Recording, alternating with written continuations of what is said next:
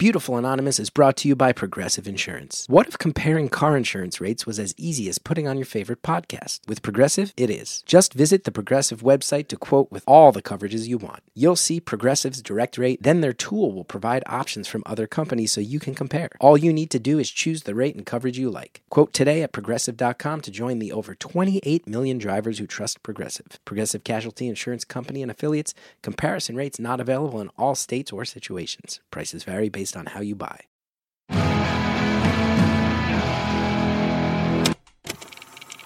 Hello to everybody with the California King. It's beautiful, anonymous. One hour, one phone call, no names, no holds barred. I'd rather go one on one. I think it'll be more fun, and I'll get to know you, and you'll get to know me. Hi, everybody. It's Chris Gethard here. Welcome back to Beautiful Anonymous. I am recording this at the actual Earwolf studio. Took the trip from the country back into New York City, sitting here in person. with our friend Jared, and uh, feels good. Sort of scary and weird, but good to be back. Good to be back. Listen, I'm so glad you guys are enjoying the show. I'm so glad you're you're listening. Thank you for the the positive feedback. I got to tell you, this beautiful anonymous the facebook community. I've been jumping in there a lot lately participating in the discussions. If you're not in there you're a fan of the show join up.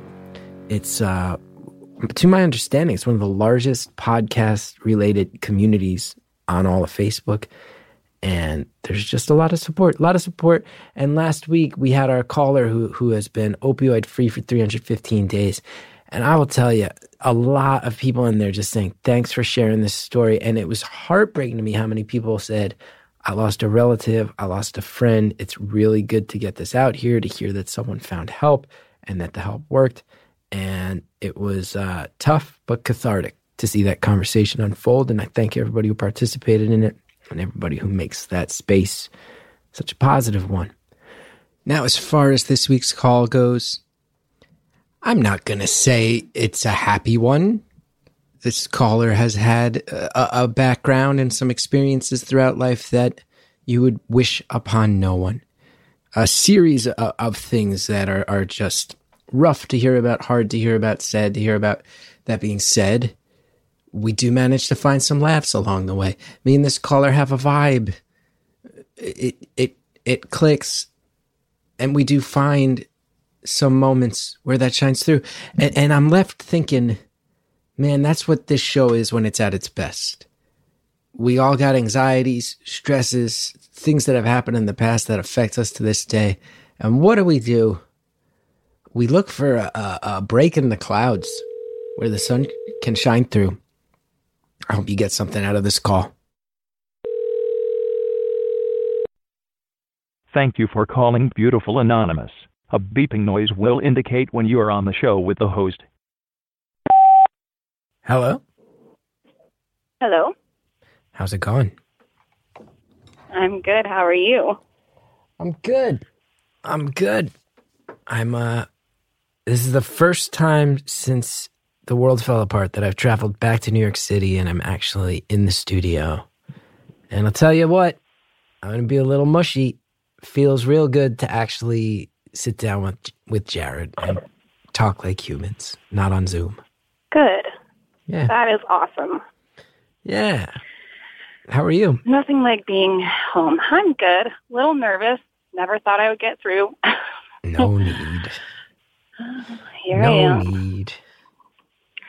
Yeah, I'm good. I was at work when I called, and uh, once the producer came on, I'm assuming it might have been Jared. Um, I said, "I'll be back." so I'm just on a little drive. I relax a little better when I'm driving. So nice. Yeah. So, yeah. what do you want to talk uh, about today? The floor is yours.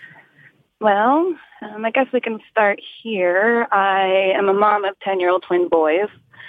Um, I'm in my mid 30s and just found out I'm having another child, which I did not think was possible at all. So, that's wow. kind of crazy. Congrats. I know. well, thanks. I didn't even think I wanted um, more kids. It's kind of crazy with twin boys. So, and Yeah. I actually never um, wanted to bring kids into the world. So now I'm going to have three of my own. Really? So, personal Yeah. question: Were you planning the twins, or or were they a surprise as well?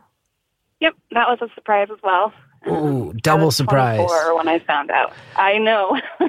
I always tell people I never thought I wanted kids, and then bam, I got two at once. I hate to laugh, and let me know if it's a sore mm-hmm. spot. But just the thought of you know that first moment of like, oh my god, I'm pregnant, and you're like, wow, and then somebody goes, and it's twins, and you must be going.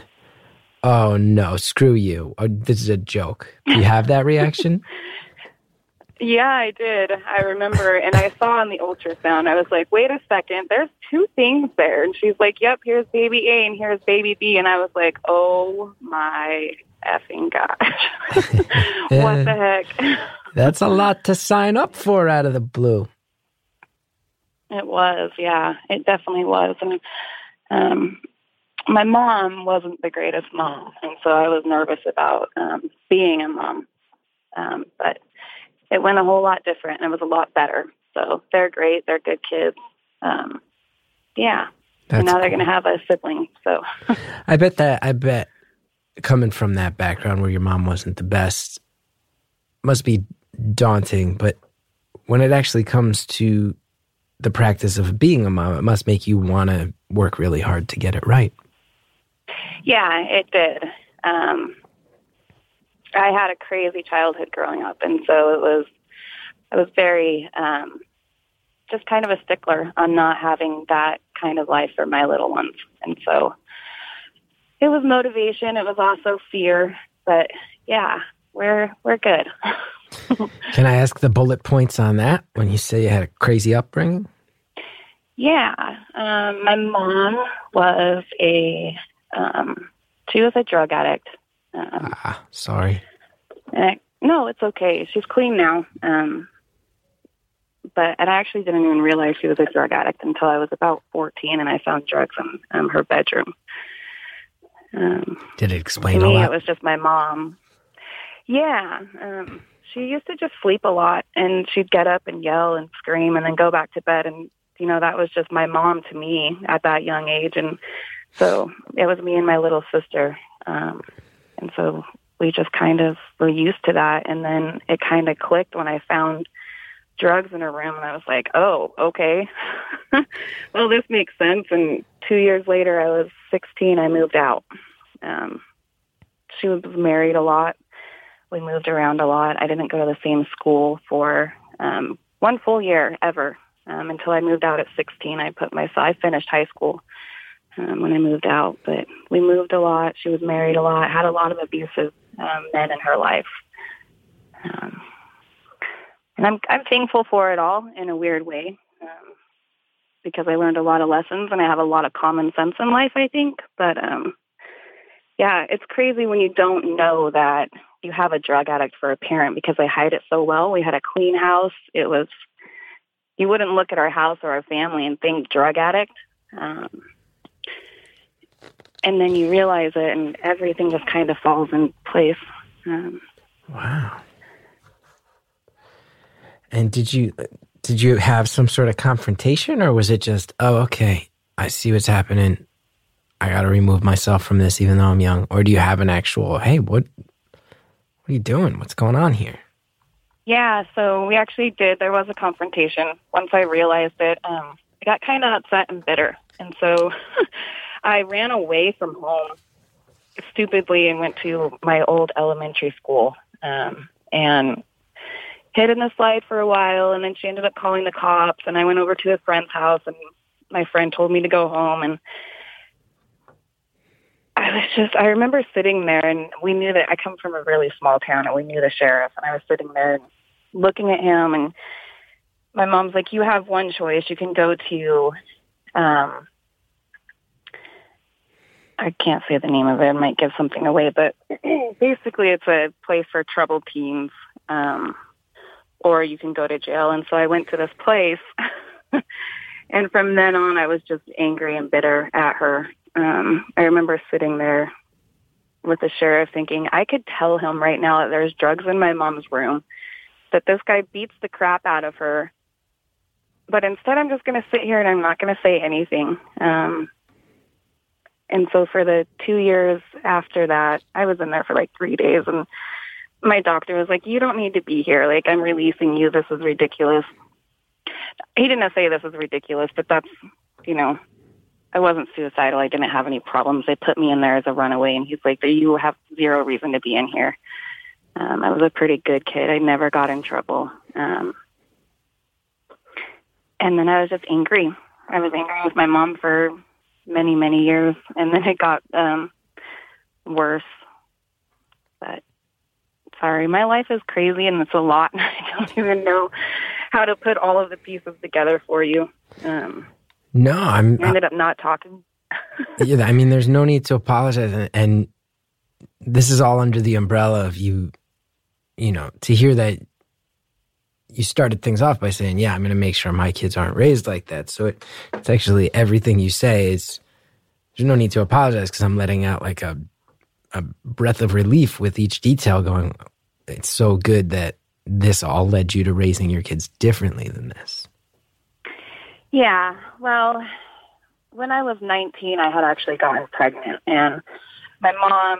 I moved out when I was 16. Um, and actually didn't move very far. I literally moved across the street, caddy corner, in a uh, trailer house.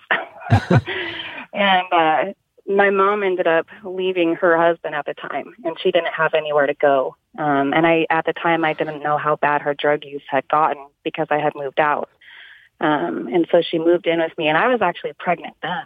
Um, Wait, the dad. So you moved across Yeah. the street. so you're still seeing each other all the time. Like you're walking down the block and didn't. No. okay, but regardless, you're across Yeah. the street. You move out, and then a couple years later, she moves in with you across the street.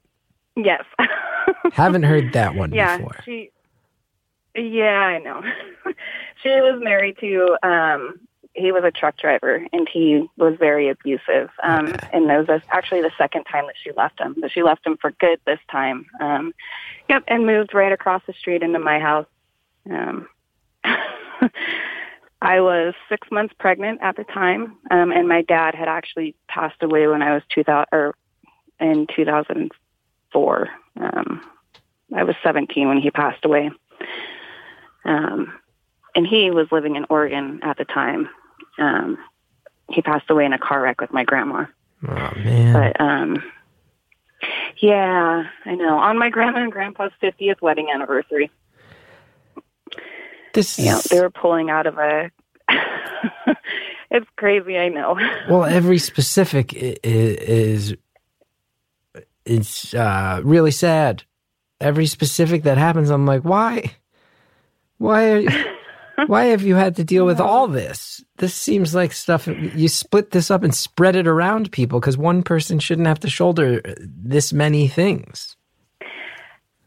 On their This- this is fiftieth wedding anniversary. Yeah, yep. Uh, my grandpa, my uncle owned a car lot, and my grandpa was working with him um, to help him out. And my grandma and my dad went to the car lot to see my grandpa to tell him happy anniversary, and they brought him lunch and stuff. And then when they were pulling out, um, my grandma was driving, and they think she was blinded by the sun because she pulled out right in front of a log truck, just completely annihilated the car. Oh, that's that is one of the most profoundly sad things I can think of. Your 50th wedding anniversary is like anyone who reaches that, people celebrate that. I know when my grandparents hit their 50th, the mayor of our town gave them a little certificate congratulating them. That's amazing. Yeah, I mean, 50 years, people don't make it 50 years anymore. so making it into that, yeah, it's definitely something to be celebrated. That's that's awesome. The mayor did that. Wow. That's you were handed no did you have any good breaks throughout your childhood? uh, not during my childhood, no. Um, not until I really um, got away from my mom. So I stopped talking to my mom for about two years because I have one more bad thing and then I'll get to the good things. But I was 19 and I was um, about six months pregnant when she moved in, and my dad had passed away. That's where I was going with this. Um, and me and my uh, little sister, we were beneficiaries, and so we got a, a decent chunk of money um, from the insurance. And my mom actually took me and my little sister to court and sued us for the back child support that my dad owed us. Your mom So, sued you after your dad died? Yeah. yeah, she sued both me and my little sister, and so we had to give my mom about $20,000 each. She um, won? For the back child support that my dad had. Yeah, she won. And wait, you had to give your mom child your child support meant for you, yes. even though she was on drugs. Yep. And you had been putting Yep. her up in your Well- in in the house. Yep. So your Yeah. mom moves in. And then on you top make of money. that- She sues you. On top of that, what? No, no. On top of that, enough. On top ofs. on top of that, what? Uh, well, she didn't have a car, and I had a spare checkbook in my car, and she was throwing a fit. She used to like fall on the ground and kick and scream. Her, I, she was, it was terrible. So I just let her take my car, so I didn't have to deal with her fit throwing. And I had a checkbook, extra checkbook in my glove box, and she wrote over ten thousand dollars in checks in two days. So she won in court and got twenty grand. Helped herself to another ten grand and your car. Yeah. Well, I let her borrow my car. She brought that Still, back. still, still. yeah, yeah. But it gets better from there.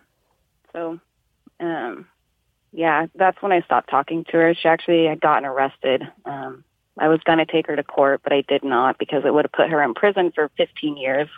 Um, she ended up getting arrested anyway, um, and then moved to California to live with her parents. And I didn't talk to her for about two or three years. Um, she got clean, and we have an okay relationship now. Has she ever I haven't seen her- apologized? Well, I yes, she has. She give you that ten grand back? Let alone that twenty. No, no. I never asked for it though. I'm not um it's not even worth it. It's just money. Yeah. I'm not a very um materialistic person. And look, if it's if it's gonna if that if money's the only thing that stops you from having some semblance of a relationship with your mom after she cleaned up, I get that. I get that. A lot a lot of people would not be able to find that forgiveness in them though. So I give credit. A lot of people listening right now who are, are who are sitting there going, "You're stronger than I am." yeah. I mean Bring abusive men into my uh, into my childhood. You're on drugs and you steal 30 grand from me. I don't know. A lot of people aren't that forgiving. No, I do have to ask you mentioned you were pregnant during all this. Uh, yeah. So I was pregnant, um, and at that point, you know, I've still I didn't want to bring kids into the world. Pardon me. And then with my all of that going through my mom, uh, with my mom, um, and the money situation, it was just I realized that I was not in a position where I um, I should have a child. um, I wasn't responsible enough. Um, I wasn't where I needed to be. So my little sister actually um, worked with a couple who um, have been had been together for quite a long time. They couldn't have kids of their own anymore, and so we decided. I decided um, to give them up for adoption, which Wow. was probably the best decision I've ever made. Really? I'm sure hard. I'm sure Yeah. insanely difficult in the moment. You know, honestly, it wasn't, and I don't know if that makes me sound bad. No, Um, not at all. I'm fascinated. It, it wasn't. you knew, you knew, Yeah, it, you knew. Yeah, tell me why. Instead of me sitting here guessing like a dope. No. Um it just it felt I didn't have that maternal feeling that I had that I think that at the time I thought you should have had. Um I I was just not in the right place and I don't feel like I even connected to the pregnancy and it was I just shouldn't have even tried if I didn't have that maternal feeling, if that makes sense. does. And you said your sister was friends with this couple. So have you been able to keep tabs on how everybody's doing?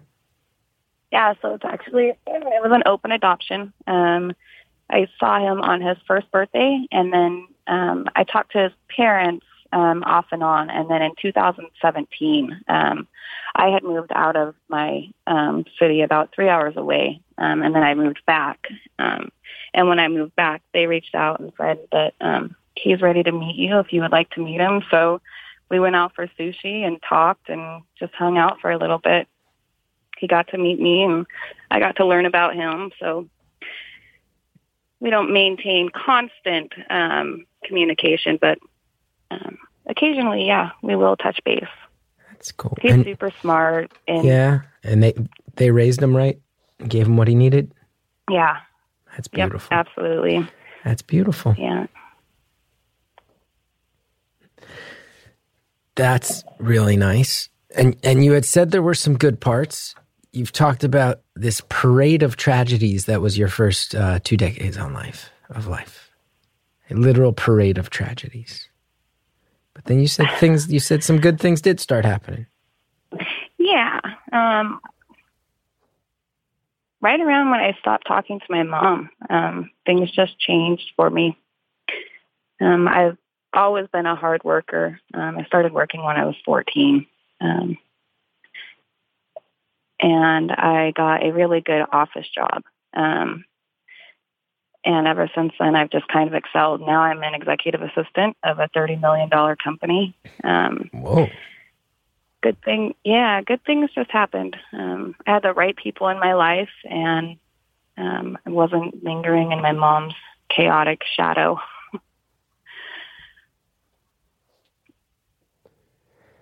That's pretty badass. Thirty million dollar company and an executive assistant. This uh, is does this mean assistant to the executives? I'm I've heard the phrase, but I'm not Nope. totally clear. yeah so i'm the executive assistant to the ceo um and the coo um both of them so basically i'm their go-to person um, a lot of it is kind of project managing more managing teams um, taking care of things that need to be taken care of I love that job description. Taking care of things that need to be taken care of. I'm going to go ahead and do the same thing and take care of the ads. We'll be back after this.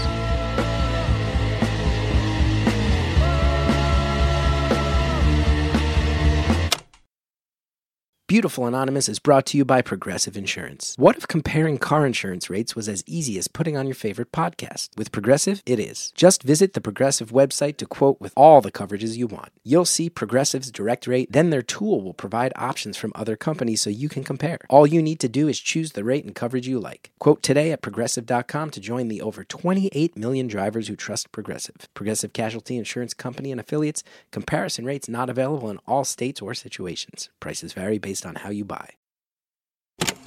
Thanks so much to all the sponsors who allow this show to exist. I'm going to get right back into the phone call. is kind of project managing, more managing teams, um, taking care of things that need to be taken care of um, that might fall between the cracks. I do a little bit of everything, menial stuff to mailing out things. I do all the uh, accounts receivable for the company. Um, I'll meet with clients. I do just a plethora of everything. So you're the eyes and ears on the ground for the top tier people of a $30 million company. yep, exactly. Wow. That's a lot of money. A lot of money. It is, but you wouldn't know it. Um, our office isn't corporate and stuffy. Um, I come to work in jeans and a sweater, and we have an amazing culture. Um, it's a fantastic company. Do people get free drinks? You get a free LaCroix? Yeah. $30 million. I expect free Yeah. LaCroix in the fridge. Yep. There's free LaCroix. We have uh, Bai tea. We have a plethora of drinks and snacks. Plethora of drinks and snacks I like that. And when we're talking LaCroix, is it just one flavor at a time or do you spread it out like a $30 million company should? They're spread out. We get the uh, we buy them by the cases in the different flavors. You do, and then you have some sort of some sort of stock closet for the stack, the snacks and the drinks. Yep, we have a stock closet, and then uh, that's part of my job is to keep everything stocked up. We have actually um, snacks and drinks for our clients specifically, and then we have snacks and drinks for our employees. Okay, okay. Talk to me about this. Talk to because I'm okay. The part of me that grew up uh, a little more blue collar than I am now. Uh, the client, the clients get the nicer snacks. Clients are getting San Pellegrinos, and the employees are getting Lacroix. You can be honest. No, it's all nope. It's all pretty much spread out evenly. Uh, I don't Um, buy it. You caught you. I caught you. I caught you, and I can feel it. And you said, "Oh, wait, hold on." That's too, they're getting they're getting these aranciatas, these San Pellegrino aranciatas, and these other people going, "Hey, you get the coconut Lacroix." Which, if I'm being honest, I never. Uh, I get that Lacroix is is a good seltzer, but I don't understand the passion people have for it. Now, San Pellegrino, this aranciata, these clients are there eating, the, drinking the San Pellies. Hey, I actually prefer San Pellegrino than I do Lacroix. I, I I like San Pellegrino. Uh, I, I'm I'm not too scared to say that on record. I like San Pellegrino more than Lacroix. I'm willing to take a stand and and draw a line in the sand and admit that to the world. Anyway, Me too. I'm right there with you. anyway. so you're badass. You're at the t- you're you're you're right there, top of the food chain. You're in the room where it happens, in in the uh, language of the hit musical Hamilton. And then you got these twins. They surprise you. yep. Now, can I? Yeah. W- Yeah. What had changed in your life, especially twins? You weren't planning on on on being a parent. What changed in your life in those five years? I think you said that made you made you say, you know what, I'm going to dive in. I'm going to go for it.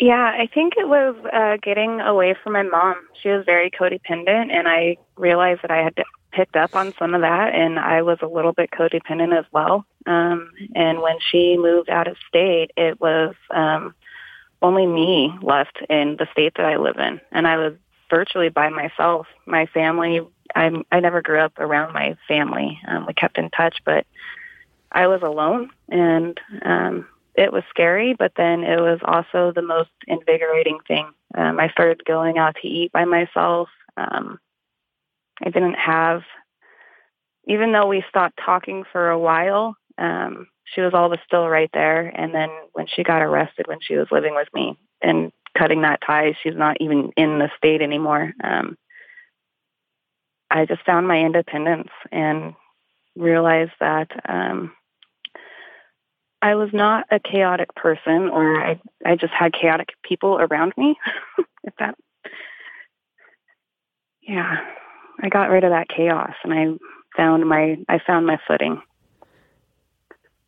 I'm not a chaotic person. I just had chaos around me. That's what a Mhm. profound thing to realize. And this was something that wasn't planned. Twins.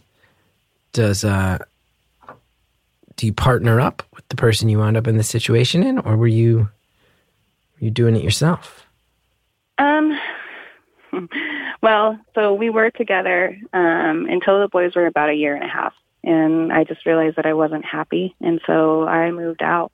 um, and he is super awesome. We have a fantastic co-parenting um, relationship. I am super lucky. Um, I moved out when they were a year and a half. He helped me move out, and he understood. We didn't really fight. It was just kind of a bland bland relationship really. Um neither of neither of us were really happy. We weren't super unhappy but um it was i was at a point where it's like if i stay i'm just going to be settling.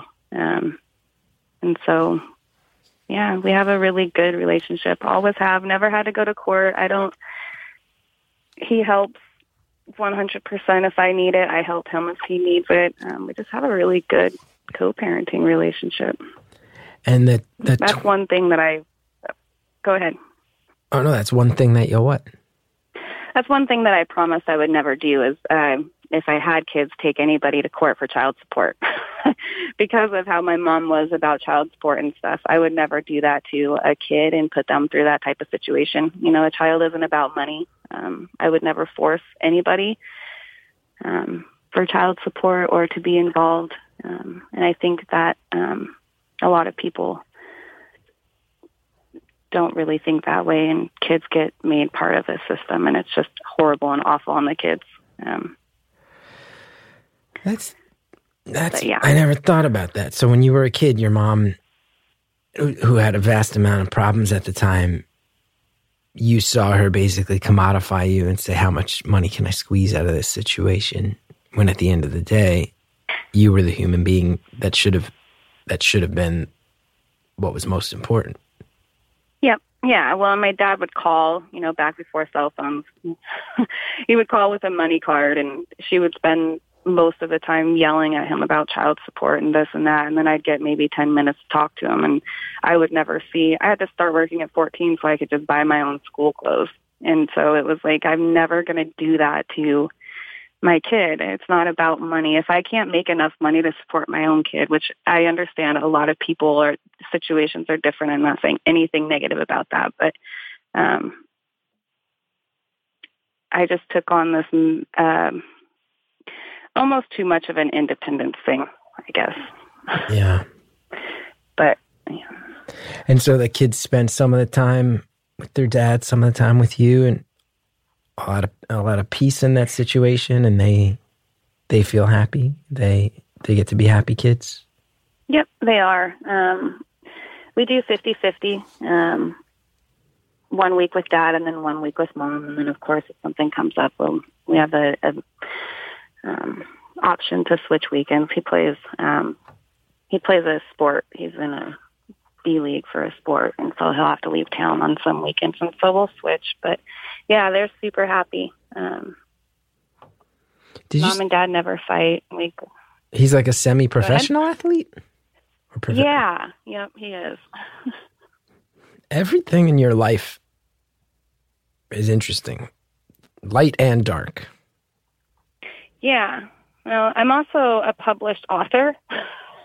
Nice. I didn't know if we were going to get to that, but Congrats. Um, I'm a published author in the UK and the um, US. Um, so that is one thing that was super positive. I think um, I got out of everything. I was a journalist for um, a while as well um, before I went back into office and corporate world. So that was boring as heck, but I love writing. Um, so I got to make money doing that for a couple of years, which was which was fun. so here's what I really like that you've explained and that you've said. So it's not like I'm connecting the dots and cracking a mystery, but just to, here's what I really like about about you. You go, look, it was chaos.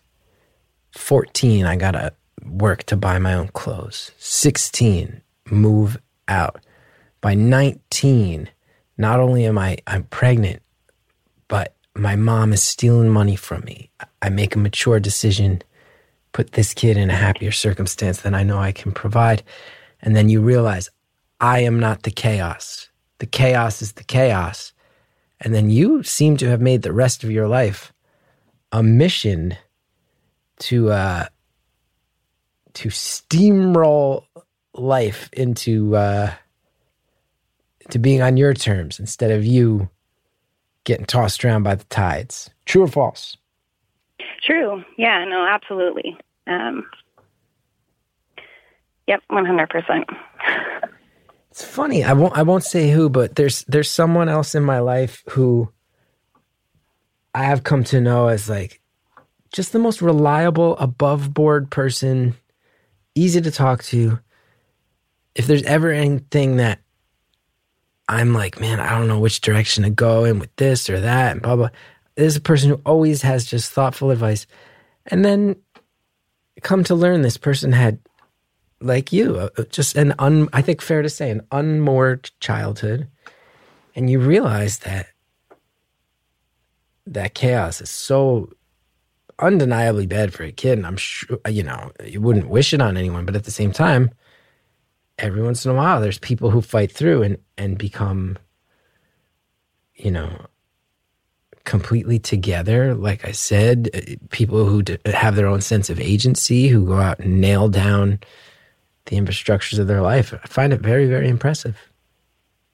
Thank you. Yeah, um, I consider myself lucky. Um, I always say that I was born with common sense because growing up with somebody who um, is into drugs or alcohol, my dad was an alcoholic. Never mean, never aggressive. He was a great dad, but you know he always had a forty in his hand. but I got uh, very lucky that I didn't go down the same path, um, and I was Yeah. just blessed with uh, common sense. I think.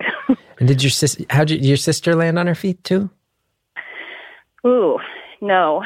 Ah, she did at first. Um, she was very a wild child. Um, I've never done like I've never done cocaine. The most drugs I've ever done is smoke a little bit of pot. Like I went the complete opposite. She was a wild child. Um, started uh, being a mom really young, and then she married military um, and ended up having five kids total.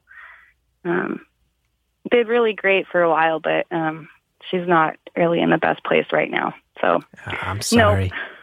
she kind of went down this. Well, and that's okay. She was she married three times, and I'm in my 30s and never been married. So I think I went way on the other end of the spectrum, and she went. She more followed my mom's path. Ah. I hate to hear that. I hate to hear. Now yeah, back to the happier stuff. I don't. I don't want you to reveal too much, but before you got into the corporate world, you're a journalist. You write. You write a book. So I actually didn't write a book. Um, I'm published for more um, pro style writing, hmm liter- literature stuff. Um, Literature. So not like long form journalism. You crossed over into fiction. no. Yeah, fiction based off of nonfiction. but yep, yeah. Wow. Yeah, that was um, the first time I got um, accepted. That was, I mean, they always say, you know, for every 100 no's, you're going to get one yes, and it's so true. so that first yes was like a huge, um, well, yeah, I just, it was a really proud moment for me. I hear you. I hear you. It's it always feels nice. It really does, right? And creative, you kind of you kind of feel like a baseball player who just keeps taking swings, and then every once in a while you connect, and you get a lot of foul balls, and every once in a while you're on the playing field.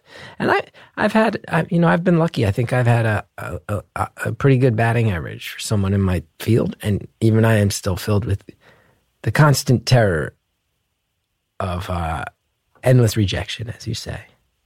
Yeah. Well, you have rejection, and then um, I, for a while there, I really um, got into that imposter syndrome. Oh, so it's hard. You know, you got to keep your head above water and really just keep pushing. oh yeah. No, I'm. I've never deserved anything I've ever gotten in life. I'm still firmly, firmly believe one hundred percent. you have. Well, I'm. It's that thing where I'm one hundred percent aware of what imposter syndrome is and how I behave totally in tune with it. So I get it.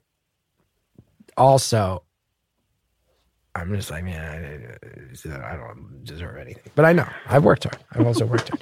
now, what are you going to say when you go to the doctor and they tell you that currently you're carrying triplets? No, I've already gone. I've already had two ultrasounds. Um, currently, I'm 12 weeks, so I've, I've had two ultrasounds. There's only one in there.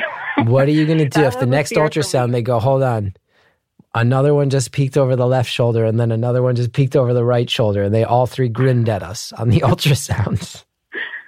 Uh, I'm. Uh, I don't know. Um, I honestly don't know if my body could handle it. I got really sick with the boys, um, with the twin boys, and I was in the hospital for like two weeks. they were healthy as could be, so I don't know if my body could handle it. but hey, you know, roll with the punches. And you mentioned that you you have never married. No, So do you have can I ask what what's the game plan for uh for the new baby that's on the way? Um, Well, I guess that's kind of another negative. I'm in a really crappy relationship right now. Um, I've lived with him for two years, um, and I'm finding out. I think that um, it's just not a good situation for me to be in. Um, he's become very negative. He's very stubborn, um, and then that stubbornness has just turned into bitterness for some reason. Um, I'm not sure. I don't think it's because of the baby. We don't really talk. I've been sleeping on the couch for the last two weeks. Um, Wait, you're on the couch and he gets the bed? yeah. You're 12 weeks pregnant Yeah, and he, you're on the couch? Yep. Ooh. It's okay. It's a comfortable couch. No, it's not okay actually. I will I will stick to my reaction. 12 weeks pregnant, you get the bed, he gets the couch. I don't care how comfy the couch is. It's a matter of principle. This stubborn but I you know, I, I do like to stay fair and balanced and hear it out and go, okay, bad relationship. I'm sure he has his side of the story and I'm uh, you know, I think that in the back of my head. No. I've made every decision I need to make right now. You, you are 12 weeks pregnant. and He's stretching out in the bed at night. No, thank you. King size log bed. King size, king size bed, Uh, yeah. and you're out here on the couch carrying his child. Yeah. Oh, No, that's just, oh, that's part of his stubbornness. oh! I don't like that. Yeah. Oh, I don't like that. what would that guy's mom say if he knew that? If she knew that, rather. What that guy's mom? I don't know. You'd say, "You get on the couch." That's what she'd say. She'd say, "You get the couch." This is not rocket science. Pregnant person gets the bed. That's like the fir- it's like you oh. breathe air, the sky is blue, pregnant person gets the bed. Those are like the top 3 rules that anyone knows. Yeah. And I don't care. Even if I don't care if you guys are fighting the worst fights you ever had, and I don't care. Honestly, right? It's because it's. I'm always aware, and I've said it on the show. This is your side of the story, and I respect it, and I play ball with that. But he might have his side of the story that says you're unforgiving, or you whatever it is, or that you you are causing a wedge. Right. Doesn't matter. Doesn't matter. You get the bed. All right, buddy. If this dude ever hears this someday. Well, he missed the memo, You're an executive assistant. which it's a, you know, you might have some disposable income. I might imagine.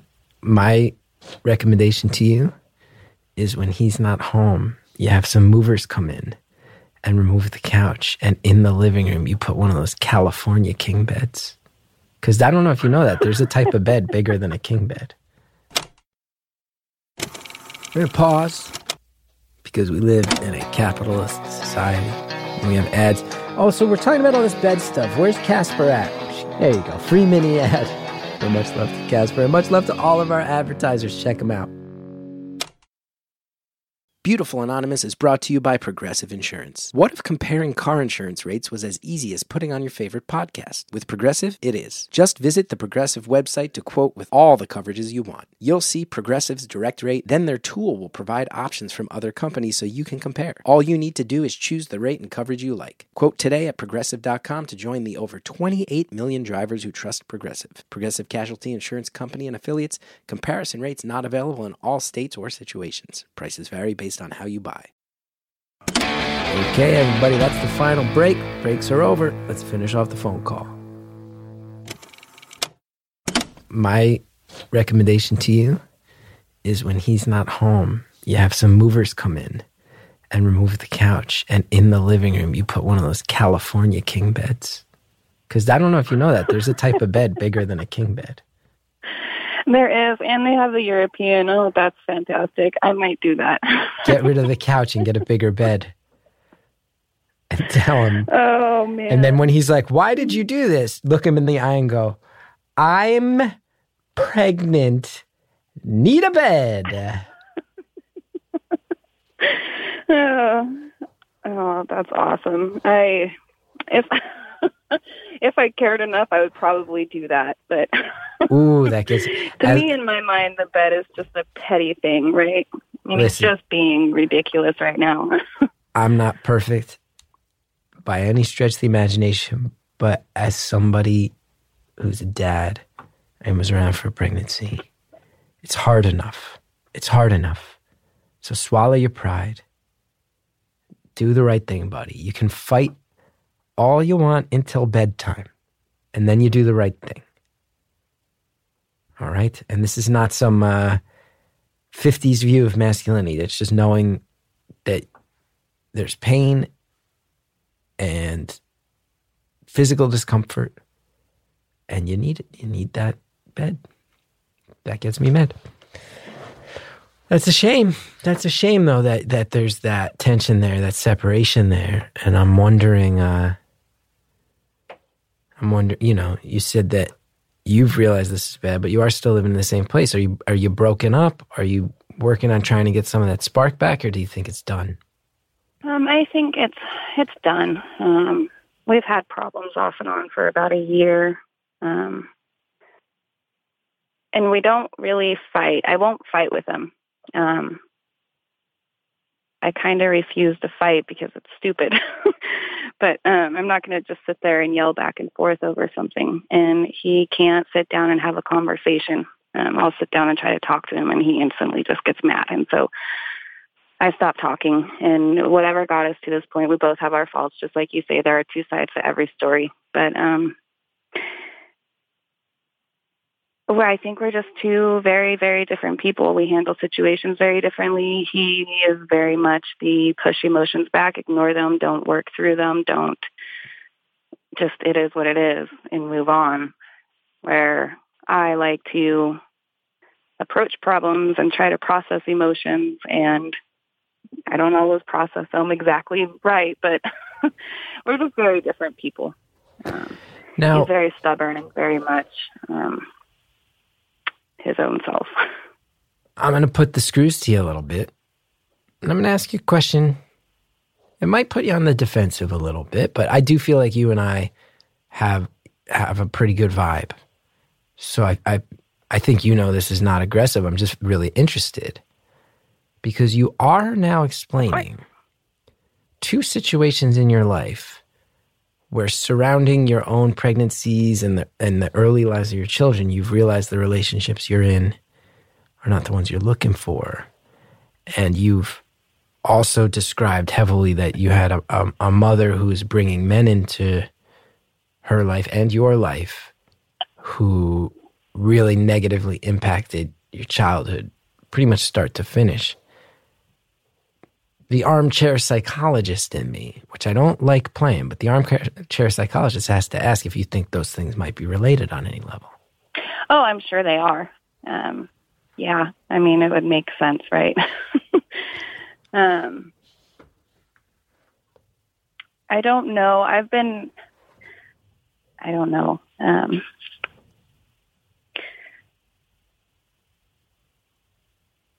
I've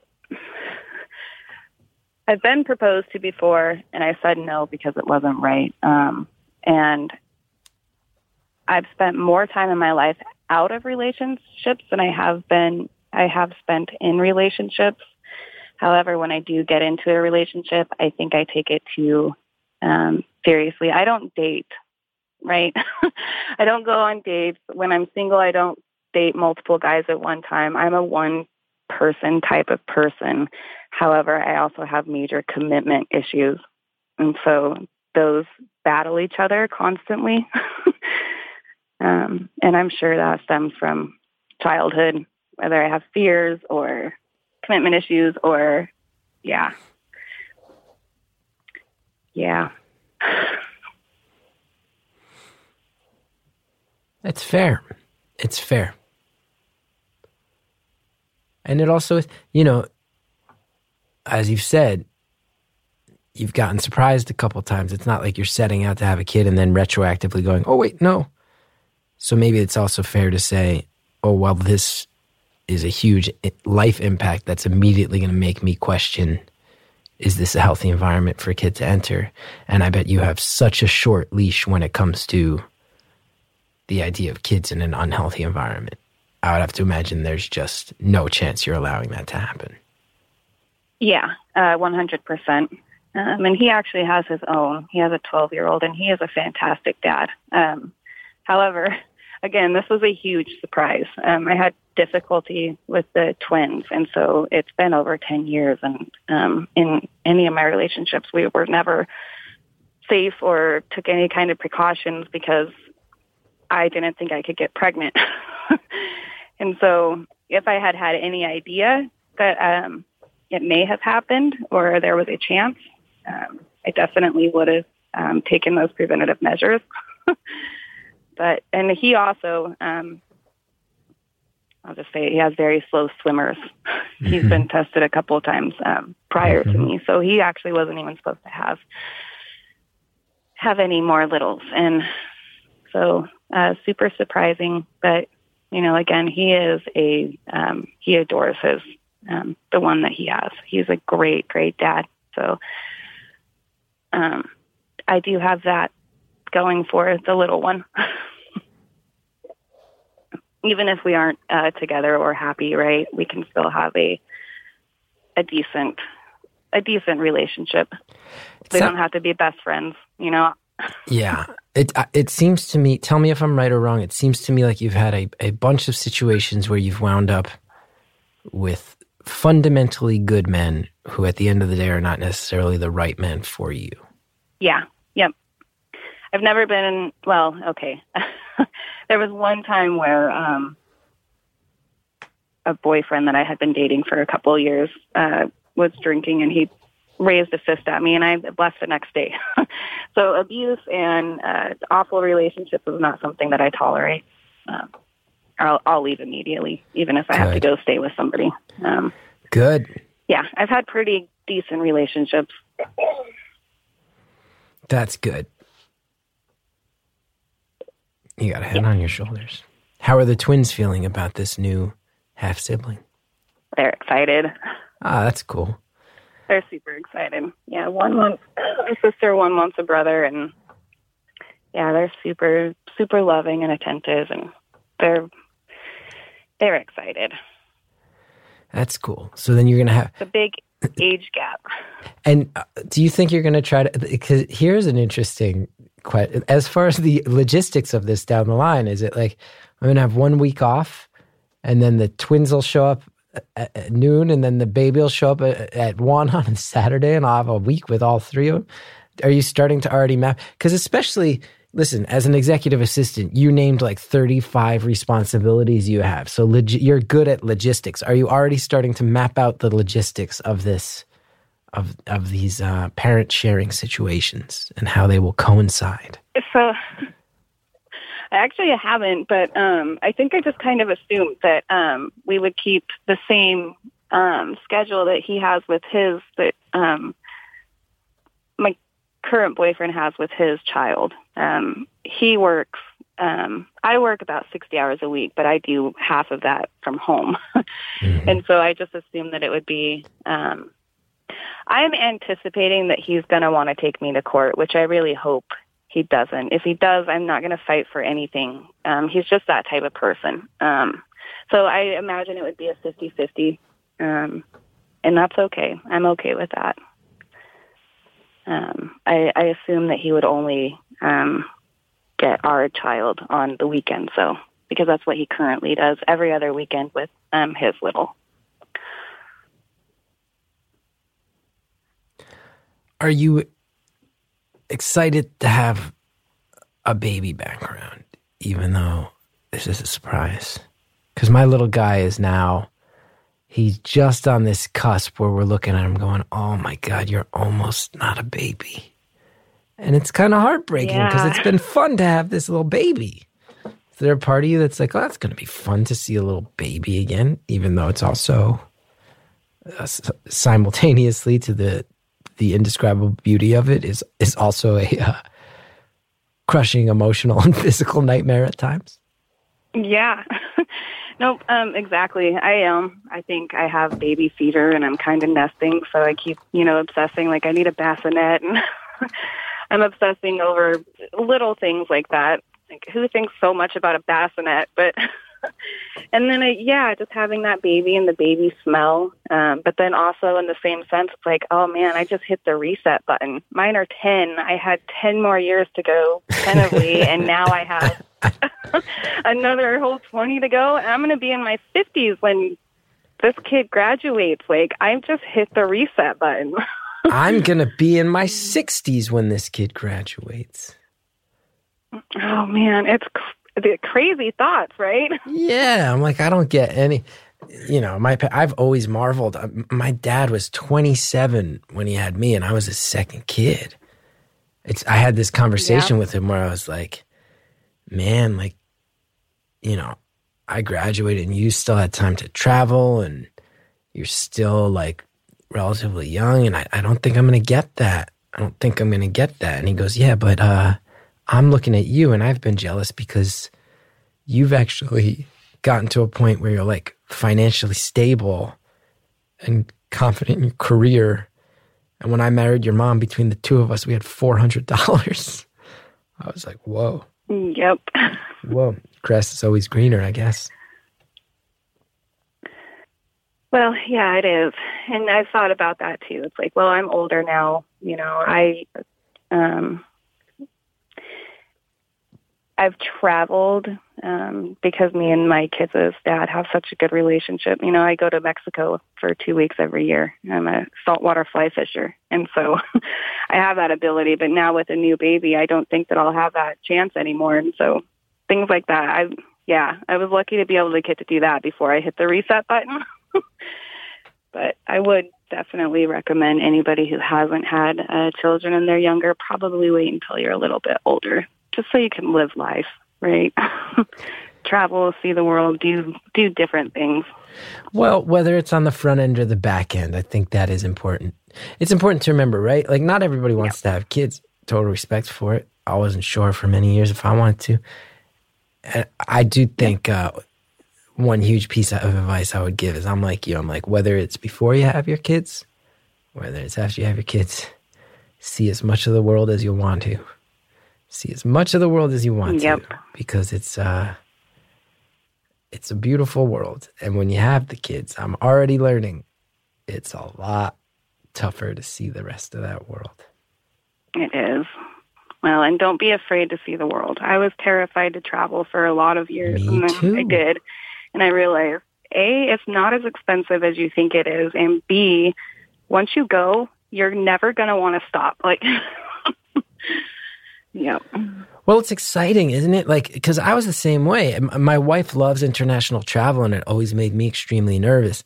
I've driven across America like four or five times, uh, twice by myself. So I certainly liked that sense of adventure, but I always felt like, oh, I'll need a passport, and what about different types of food? And I, I won't speak languages. And then you get out there and you go, oh my God, it's like profoundly beautiful to realize that people are people and that fundamentally mm-hmm. we all have shared priorities because we're the same types of animals at the end of the day. And you go to any little corner of the world and people just want to have a good meal. They just want to hang out and laugh with their friends and their families. People want all over the world. I don't drink, but all over the world, people want to get drunk with each other. It's like, it's beautiful. It's beautiful. Yep. it is, yep. And just that culture, you know, you feel that culture. You just feel you're you're all people, but it's yet so different and it's so intriguing and it's to jump out of your own skin and be part of somebody else's culture is just fascinating. Yeah. I mean, the, the whole, I feel like this whole show is just me just going, so what's your deal?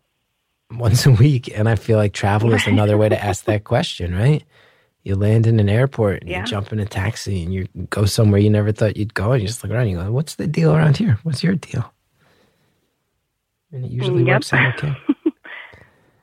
I'm uh, I, I'm really I'm I'm really thrilled that you wound up with such a head on your shoulders and that you've worked hard and you've accomplished things that you're proud of. I think that that's beautiful because I I I grew up in a house where my parents really really, I, I look back now, I realize, man, they stepped up. Great parents, but I was in a I was in a neighborhood where I saw a lot of kids who had it pretty rough, and uh, Yep. and and not all those kids turned out okay. And I'm glad you're one of the ones who did. Yeah, me too. I feel uh, extremely lucky. You know, I, I had my aunt Shelley as a mentor for a lot of those years. Um, she lived in Oregon, but um, she was more of a mother figure to me, even though she lived ten hours away than my actual mother was. Mhm. But I was uh, super, super lucky to have her. Here's a So I, question that might not have an answer. Do you remember a specific experience or specific moment when you were able to take a, take a deep breath and go, "Whoa, I, I, I think I might actually turn out okay." Um, no, I don't. That's a good question. I don't. Oh, I love the honest answer. A lot of people would have forced it.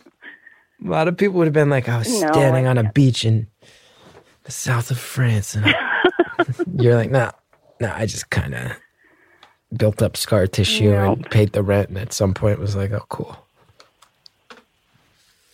Yeah, I think well, moving moving out when I was 16, I think was kind of a um a turning point, I think.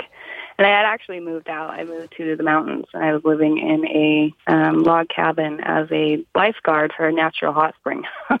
and so I was there by myself. Um I got to lifeguard all summer and live in a log cabin and it was ideal for me and it was just now I knew that I could well, I was one. I was in the mountains. That's like my home. if I'm in the mountains, I'm good. I'm happy. I go camping by myself um, every other weekend. But um, yeah, I think that was a turning point. Like I didn't have to be stuck there. I'm really glad. Yeah. Well, thank you. We got Life is what you make it, and it, you know. Oh, how much time do we have? three minutes. I wanted to let you know we got about three minutes left. Okay. Perfect. Uh, yeah, life is what you make it, and you know, with getting money back from my mom, and it, I'm really, really good at letting things go. Sometimes to a fault, I think, but I don't ever hold on to anything because you're never going to get anywhere if you hold on to all the negative crap. Those are wise, wise words that I would be uh, smart to remember. Smart to remember. Well, I mean, what's the point?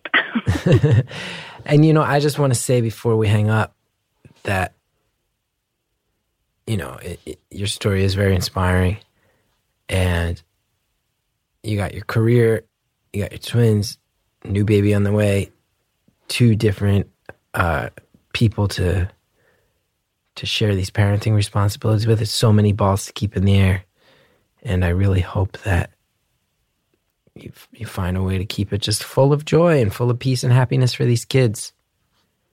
Thank you. Yeah, that's the that's the goal. I'm I'm better when I'm busy. so being busy isn't really a bad thing to me. And do me a favor. What's that? You call a couple friends over, able bodied friends, probably people who are on the stronger side, people who do CrossFit. And when the boyfriend's not home, you carry that goddamn couch into the bedroom. You carry that goddamn bed into the living room. And you don't say a word about it. And you say, I said I'd take the living room, you get the bedroom. And then if he even starts to speak, you hold up your hand in the stop motion. You just say, hush, hush, hush. And then you just point at your stomach. you just point at your stomach. Okay. Okay. You I will do that. get the bed. You get the bed. I don't care how Oh, stubborn you are, how mad you are at each other. You get the bed, the king size bed. King size bed. Mm, okay. yeah, we got to solve this. We got this. We got to nip this in the bud right now. Tell him I said so. All right. He, says so. he I get won't fed. care. You're like, Chris Gethard says so. He'll say, Who's that? Like so many do. Uh, well, he will. I'm podcast obsessed, so I listen to podcasts 90% of my day. And um, I don't know. I think he's listened a couple times to your show. Fair. Didn't stick. Not a fan. That's okay. Our time is up. I uh, this was you shared so much tough stuff. We also had a couple laughs, and and that's one of my favorite feelings along the way. So I'm so glad you turned out okay, and I wish nothing but love to you and those kids. Thank you. Uh, and you too, with your little. Thanks.